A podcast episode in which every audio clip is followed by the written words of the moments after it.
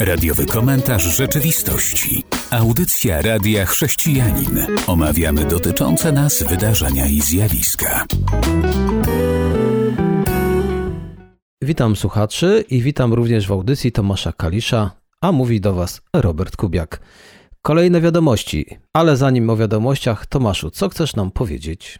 No, chciałbym się przede wszystkim przywitać e, przede wszystkim z Państwem, naszymi drogimi słuchaczami no i z Tobą, Robercie. Też miły.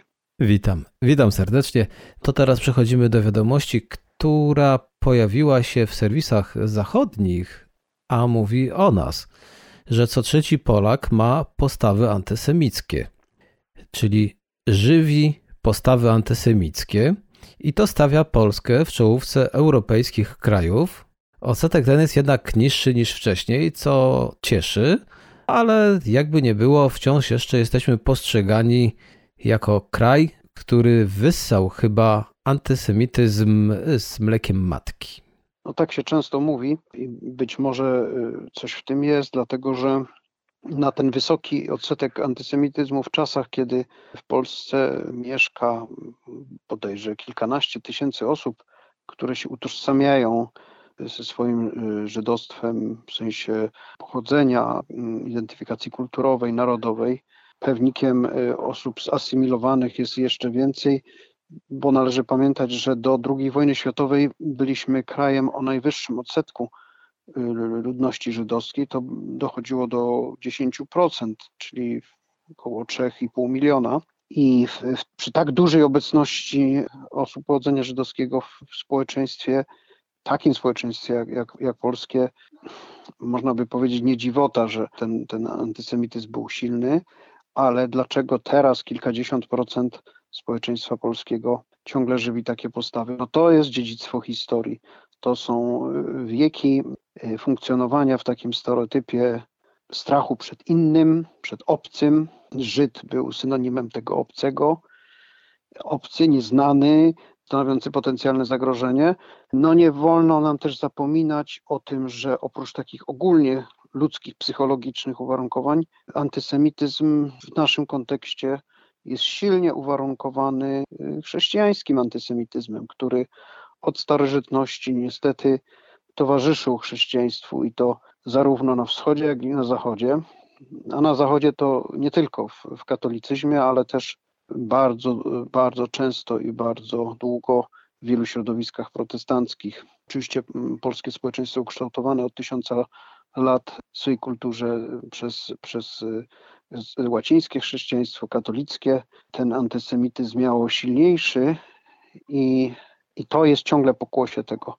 Ta, te liczby spadają to wraz z sekularyzacją, z otwartością, z, z mieszaniem się społeczeństwa, z, z funkcjonowaniem w, w, w, takim otwartym projekcie, jakim jest Unia Europejska. Miejmy nadzieję, że to, to będzie się zmniejszać, ale to bardzo, bardzo smutne, że ciągle to głęboko gdzieś tkwi. W podświadomości to, to, są, to są głębokie stereotypy, które trzeba rugować, bo ani Żyd, ani Ukrainiec, ani Pakistańczyk, ani, ani czarnoskóry, ani ktokolwiek, ani niepełnosprawny, nikt nie zasługuje na to, żeby być obiektem e, uczuć negatywnych. Tylko z tego powodu, jakie ma pochodzenie kulturowe, religijne, językowe a już y, na gruncie chrześcijańskim no jest to niedopuszczalne, by, by, by takie, takie uczucia żywić. I, I, to jest bardzo smutna refleksja, że w kraju, który w Europie uważa się za najbardziej religijny, chyba 76% Polaków y, utożsamia się z, y, w tym, z chrześcijaństwem, w tym przypadku katolicyzmem. Nie ma tak wysokich odsetek w Europie. Równocześnie jesteśmy ciągle społeczeństwem o najwyższym odsetku antysemityzmu, czyli jest zupełny rozdźwięk deklaracji y, religijnych, wyznaniowych z, z, z, tym, z tą postawą pogardy, nienawiści, strachu. To ze wszechmiar no, napawa smutkiem. No i powinno mobilizować do jeszcze większych zabiegów edukacyjnych, y, tak formalnych, jak i, jak i nieformalnych. To, to w rugowanie tych postaw mm, powinny się angażować tak instytucje publiczne, edukacyjne, kulturalne, jak, jak czynniki religijne. Na koniec chciałbym podać kilka liczb, dlatego że badanie było przeprowadzone wśród 10 krajów europejskich. Węgry mają 37%, my troszkę lepiej wypadamy, bo 35%, jeśli chodzi o te uczucia antysemickie. Tak jak wspomniałeś, przed wojną mieszkało w Polsce ponad 3 miliony Żydów, a dzisiaj jest ich kilkanaście tysięcy. Więc faktycznie czasami, kiedy ktoś ma jakieś poglądy antysemickie i wyraża się o Żydach w niewłaściwy sposób, to ja czasami pytam, czy znasz jakiegoś Żyda. I się okazuje, że nie. No, to jest dziedziczony stereotyp, to jest, to jest już w, w jakimś kodzie kulturowym. To, to właśnie nie jest racjonalne, dlatego że na co dzień się te osoby nie spotykają z, w ogóle z, z, z osobami pochodzenia żydowskiego, a tym bardziej z, jakimś, z jakąś presją, zagrożeniem, z jakąś konkurencją. Y, no to jest, to jest głęboko irracjonalne i, i zakorzenione w, no, w jakimś przekazie kulturowym. Tutaj zadano pytania, bo Liga Przeciwko Zniesławieniu przedstawiła rozmówcom stereotypy i ci, którzy odpowiedzieli na nie, to według tego właśnie próbowano budować tą ankietę. I między innymi tam są takie zwroty, jak Żydzi mają zbyt dużą kontrolę nad sprawami globalnymi, Żydzi uważają się za lepszych od innych ludzi, Żydzi są odpowiedzialni za większość wojen na świecie. Tak, niektóre rzeczywiście brzmią bardzo dziwnie, ale jest jedno twierdzenie: Żydzi wciąż za dużo mówią o tym, co ich spotkało podczas Holokaustu. I tu, gdybyśmy mieli czas, to moglibyśmy to rozwinąć, bo to nie trzeba być antysemitą, żeby zauważyć, że kiedy włącza się jakieś programy poświęcone Żydom, no to zawsze Holokaust będzie się przewijał. No, no zupełnie nie dziwota, ponieważ było to tak y, niesamowite i traumatyczne doświadczenie na skalę niespotykaną w historii y, ludzkości i, i tak świeże, bo, bo ciągle żyją osoby, które tego doświadczyły na własnej skórze, a to też zostaje w przekazie rodzinnym, więc nie należy się temu w ogóle dziwić, bo czegoś takiego ludzkość nie widziała. A teraz zapraszam na przerwę muzyczną. Witam po przerwie muzycznej, a teraz przechodzimy do edukacji, wprawdzie za naszymi granicami, ale wcześniej czy później pewnie poruszymy to, co ma miejsce w Polsce. Francja. Raport wzywa do zwiększenia kontroli rządu nad edukacją we Francji, a dokładnie nad chrześcijańską, bo ta jest w centrum uwagi. Według autorów głównym problemem jest brak różnorodności. Chodzi o to, że różnorodność we francuskich szkołach prywatnych gwałtownie spadła w ciągu ostatnich 20 lat i mamy niezadowolenie. I od razu chcę powiedzieć, że w Norwegii minister edukacji też chce mieć większą kontrolę nad szkołami, nad szkołami prywatnymi, a co za tym idzie, to również szkoły chrześcijańskie co możemy powiedzieć, że tak coraz bardziej niektórzy chcą kontrolować edukację?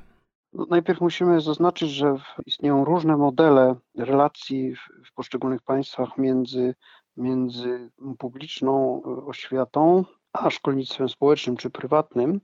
Tak, jeśli chodzi o, o finansowanie, co za tym idzie dostępność tego szkolnictwa, no jak i, i kontrolę tego, co w tych, w tych jednostkach oświatowych się dzieje. No w większości cywilizowanych, rozwiniętych krajów oświata jest publiczna, dostępna dla wszystkich i obowiązkowa w pewnym, w pewnym wieku, większość no, do, do, do wieku dojrzałości. I, I tam, gdzie, gdzie dopuszcza się szkolnictwo prywatne, czy społeczne, y, no państwo narzuca te, te minima programowe, które muszą wszyscy nauczyciele i uczniowie, do których się muszą stosować. Chodzi o to, żeby, żeby każdy, każdy młody obywatel y, uzyskiwał to samo minimum wykształcenia. No i w wielu państwach też y, bez względu na to, kto jest organem prowadzącym szkołę, za uczniem idzie subwencja finansowa, czy w szkolnictwie prywatnym, czy społecznym rodzice dopłacają coś do tej edukacji, za to zyskują jakieś, jakieś bonusy. Natomiast państwo dba o to, żeby, żeby te pewne standardy były spełniane i, i za to też płaci i, i ma, ma prawo do kontroli. To jest całkowicie zrozumiałe, bo szkoła to jest jedno z większych osiągnięć cywilizacji, powszechne szkolnictwo, dające wszystkim równe szanse. I niestety czasami, to widzimy też w Polsce, w, w szkolnictwie prywatnym, czy, czy szkołach prywatnych, czy, czy społecznych, istnieje niebezpieczeństwo y, zbytniego elitaryzmu. I jak rozumiem, władze francuskie, nie znam dokładnie systemu edukacyjnego we Francji, no ale z tych informacji, które docierają, y, może, można wyczytać, że y, państwo zarzuca tym, tym szkołom chrześcijańskim w 90 paru procentach w Francji to jest szkolnictwo katolickie, które zaniedbują tą, tą różnorodność, a to w procesie wychowawczym ma wielkie znaczenie, żeby, żeby szkoła nie była miejscem no, zbytniego elitaryzmu, bo to, to jest ważne też w procesie edukacji, rozwoju emocjonalnego, żeby, żeby dzieci spotykały się z różnorodnością. Tutaj by, byśmy musieli się posiłkować jakimiś wynikami bardziej szczegółowych badań, które pokazują coś, jakie są postawy Y, absolwentów takich, takich, takich zbyt elitarnych szkół. No to, to, to na dłuższą pewnie dyskusję. Y, też trzeba pamiętać, na przykład w przykładzie skandynawskim y, państwa skandynawskie są, są silnie scentralizowane. Tam, tam państwo ma, ma pozycję dosyć mocną i, i kontroluje różne sfery życia społecznego. To jest między innymi do, dorobek tej skandynawskiej socjaldemokracji i tu tu, tu, tu, tutaj się troszeczkę te, te systemy mogą różnić z innymi krajami, ale to bez względu na to, czy, czy, czy siły polityczne w danym państwie są bardziej socjaldemokratyczne, bardziej konserwatywne, one zawsze dbają o to, żeby, żeby państwo kontrolowało y, to, co się dzieje w szkołach. Trochę inaczej to wygląda tam, gdzie, gdzie władzę sprawują liberałowie, którzy trochę bardziej popuszczają, ale jednak wszystkie odpowiedzialne siły polityczne dbają o to, żeby edukacja była powszechna, dostępna i jak najbardziej zestandaryzowana. Dziękuję, że naświetliłeś nam to ogólnie, a ja powiem o paru rzeczach. We Francji 95% szkół prywatnych, jak powiedziałeś, to katolickie to jest około 2 miliony uczniów, czyli około 17% wszystkich francuskich uczniów. Państwa chcą ingerować w wychowanie dzieci i dlatego też rodzice wysyłają swoje dzieci do szkół prywatnych, bo chcą mieć więcej do powiedzenia. Dlatego rodzice chcą mieć większą kontrolę, a nie państwo. Państwo może narzucać pewne rzeczy, za to w szkole prywatnej rodzic, który wysyła do chrześcijańskiej szkoły, chciałby, żeby dziecko miało wolność, że może się pomodlić, chciałoby mieć wolność, że nie będzie prześladowane z tego powodu, że jest wierzące, bo w szkołach typowo świeckich w niektórych krajach się już z dzieci potrafią śmiać, a też Francja, jak i Norwegia posiadają szkoły prywatne, które są w rękach chrześcijan. I jaki to elitaryzm, jeżeli w tych szkołach chcieliby pomodlić się, chcieliby zorganizować jakieś zajęcia pozalekcyjne, które będą dotyczyły wzrostu duchowego. W szkołach świeckich jest to niemożliwe, zaraz powie dyrektor, to jest szkoła świecka, dziękujemy, do widzenia. A rodzice jednak chcieliby, aby czuli się też dobrze jako ludzie wierzący, widzimy, jaki jest tego cel. Szkoły chrześcijańskie, żeby przestały być chrześcijańskie, bo jeżeli chce się tam wszystko zormalizować, no to zaraz będzie parytet, musicie przyjmować równo ludzi niewierzących, muzułmanów. Druga sprawa, czy ci niewierzący, muzułmanie i inne religie w ogóle chcą iść do takiej szkoły, a z doświadczenia wiem, że chcą, bo często poziom tam jest inny, jest tam większy spokój.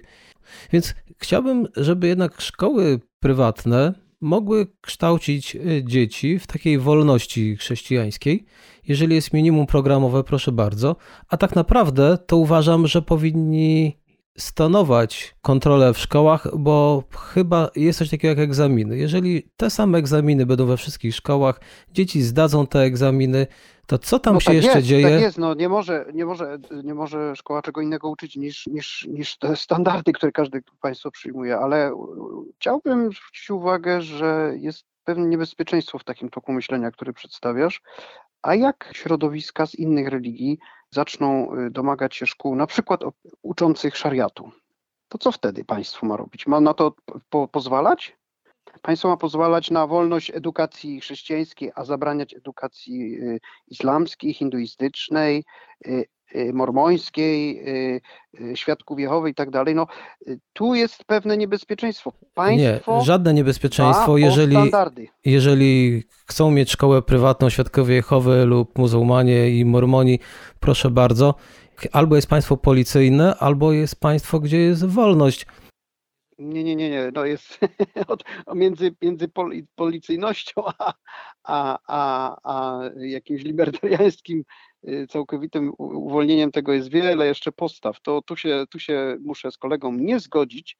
Y, edukacja, wychowywanie to jest bardzo wrażliwa, y, wrażliwy element układu społecznego i tutaj y, to już wszystko w historii przerabialiśmy. Te standardy, które mamy teraz w krajach wysoko rozwiniętych, y, no wyrastają też z, z, także ze złych doświadczeń historycznych. Także trochę ostrożniej bym tutaj forował te, te, te opinie.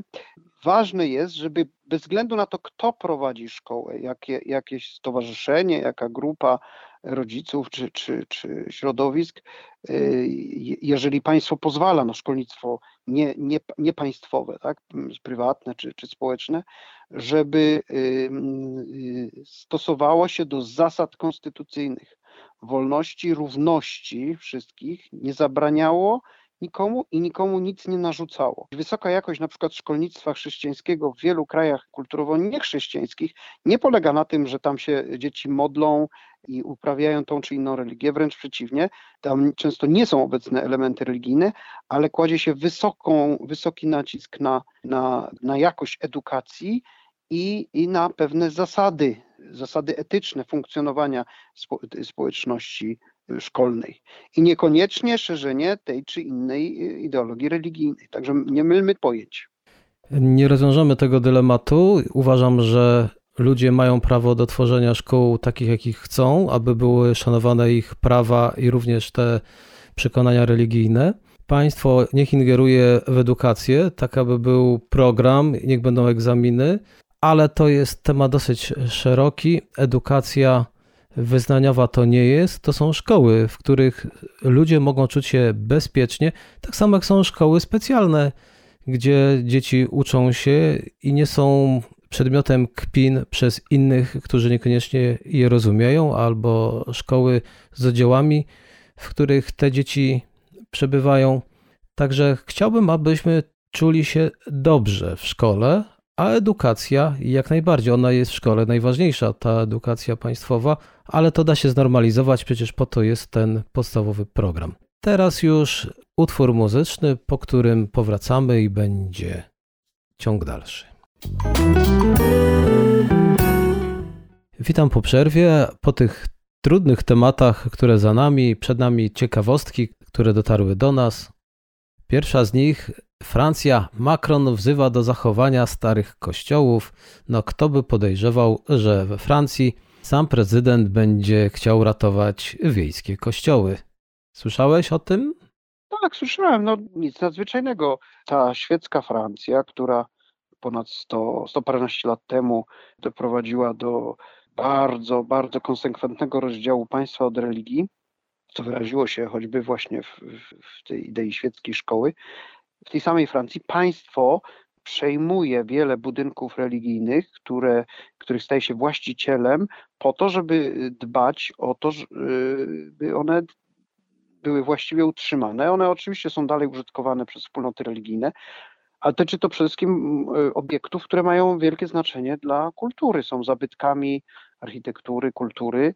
No, każde państwo dba o swoją spuściznę kulturową, taką czy inną i pewne rzeczy w naturalny sposób się gdzieś rozsypują, rozlatują, zmieniają użytkowanie, ale to, co, to, co ma wielkie znaczenie dla, dla, dla właśnie spuścizny kulturowej, za, szczególnie zabytki, powinny być utrzymywane i państwa, wszystkie nowoczesne państwa pomagają i wspierają. No, Francja ma te tą, tą szczególną sytuację i jeżeli to, to dotyczy takich właśnie obiektów, to, to jest to dla mnie zupełnie zrozumiałe. I tu kropka. Planami Macron podzielił się z parlamentarzystami, i którzy w lutym napisali list otwarty do prezydenta i tam właśnie opowiedzieli się za taką pomocą i tu cytat za każdym razem, gdy znika kościół, znika fragment duszy Francji. To fajnie będzie można kiedyś może pojechać i obejrzeć stare kościoły i poczuć się jak przed setkami lat. Teraz kolejna wiadomość, która jest rzeczywiście nietypowa, dosyć ciekawa. Do tej pory nawet nie wiedziałem, że Duńczycy mają taką możliwość. To ze względu na nowe przepisy, symbole chrześcijańskie będą rzadziej pojawiać się w duńskich dowodach osobistych. Ja nawet nie wiedziałem, że one tam mogą się pojawiać, ale jak się okazuje, tak mogło być. Kościół Danii, kościół ten oficjalny, miał taki przywilej, aby w tych dowodach postawić określoną pieczątkę i tam był krzyż. No ale tak się złożyło, że kiedy ludzie do nich przychodzili i otrzymywali te dowody, to nie wszyscy byli chrześcijanami. No i właśnie chcą tak zrobić, żeby jednak kiedy to Kościół, bo to jest ciekawostka, Kościół Danii może wydawać dowody i tam stawiał symbol chrześcijański. A teraz niektórzy chcieliby rzeczywiście otrzymać od Kościoła Danii, bo nie tylko Kościół Danii ma takie prawo, bo państwo również, ale chcieliby zrezygnować z krzyża. No dzięki Bogu, można by powiedzieć, w Polsce następuje proces odwrotny i to, to jest pewien paradoks. Dania, jak, jak szereg innych państw skandynawskich, historycznie posiadała kościół państwowy, kościół luterański, którego duchowni, którego system parafialny pełnił też funkcje administracyjne w państwie. Nie, nie, nie wiem, jak to obecnie jest w Danii, w Szwecji na, na, nastąpiło odpaństwowienie kościoła kilka lat temu. Z tego przykładu widać, że chyba ten sam proces następuje w Danii i, i co za tym idzie, dokumenty tożsamości obywateli duńskich będą tracić tę te, symbolikę religijną, to chyba dobrze, ponieważ państwo powinno być dobrem wszystkich obywateli i, i nie powinno odwoływać się do żadnej ideologii religijnej. Jest tyle różnych symboli y, wspólnych dla wszystkich Duńczyków, które można, można w tych dokumentach y, ukazywać, choćby piękna syrenka kopenhaska. A w Polsce, która konstytucyjnie ma zagwarantowany rozdział państwa od, od tego czy innego kościoła, obecna władza funduje nam paszporty z hasłami religijnymi, które leżą w sprzeczności z deklarowanymi konstytucyjnie zasadami. No, wolałbym jednak być w społeczeństwie duńskim niż polskim. Tutaj nie oznacza to, że nie będą mogli ci, co chcą mieć symbol chrześcijański. Chodzi tylko o to, że ci, którzy go nie chcą, aby mieli do tego prawo.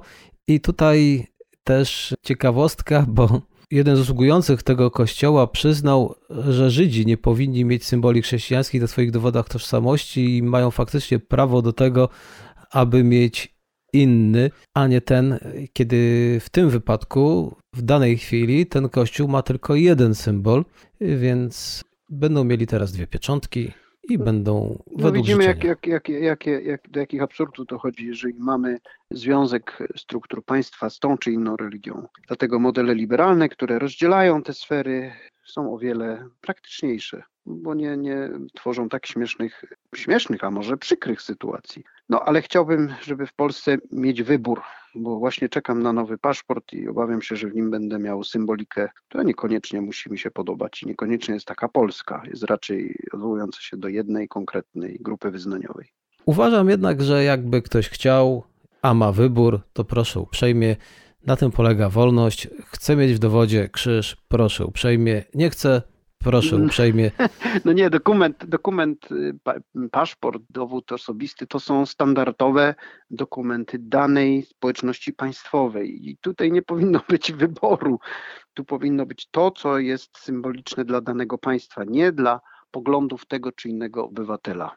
Bo to jest jego prywatna sprawa. Państwo, państwo reprezentuje ogół obywateli, a nie partykularne poglądy poszczególnych. Także to tu to, to nie jest miejsce do, do uprawiania wolności w symbolice. I tą wiadomością kończymy naszą dzisiejszą audycję. Dziękuję za uwagę. Do usłyszenia. Do usłyszenia Państwu. Był to radiowy komentarz rzeczywistości.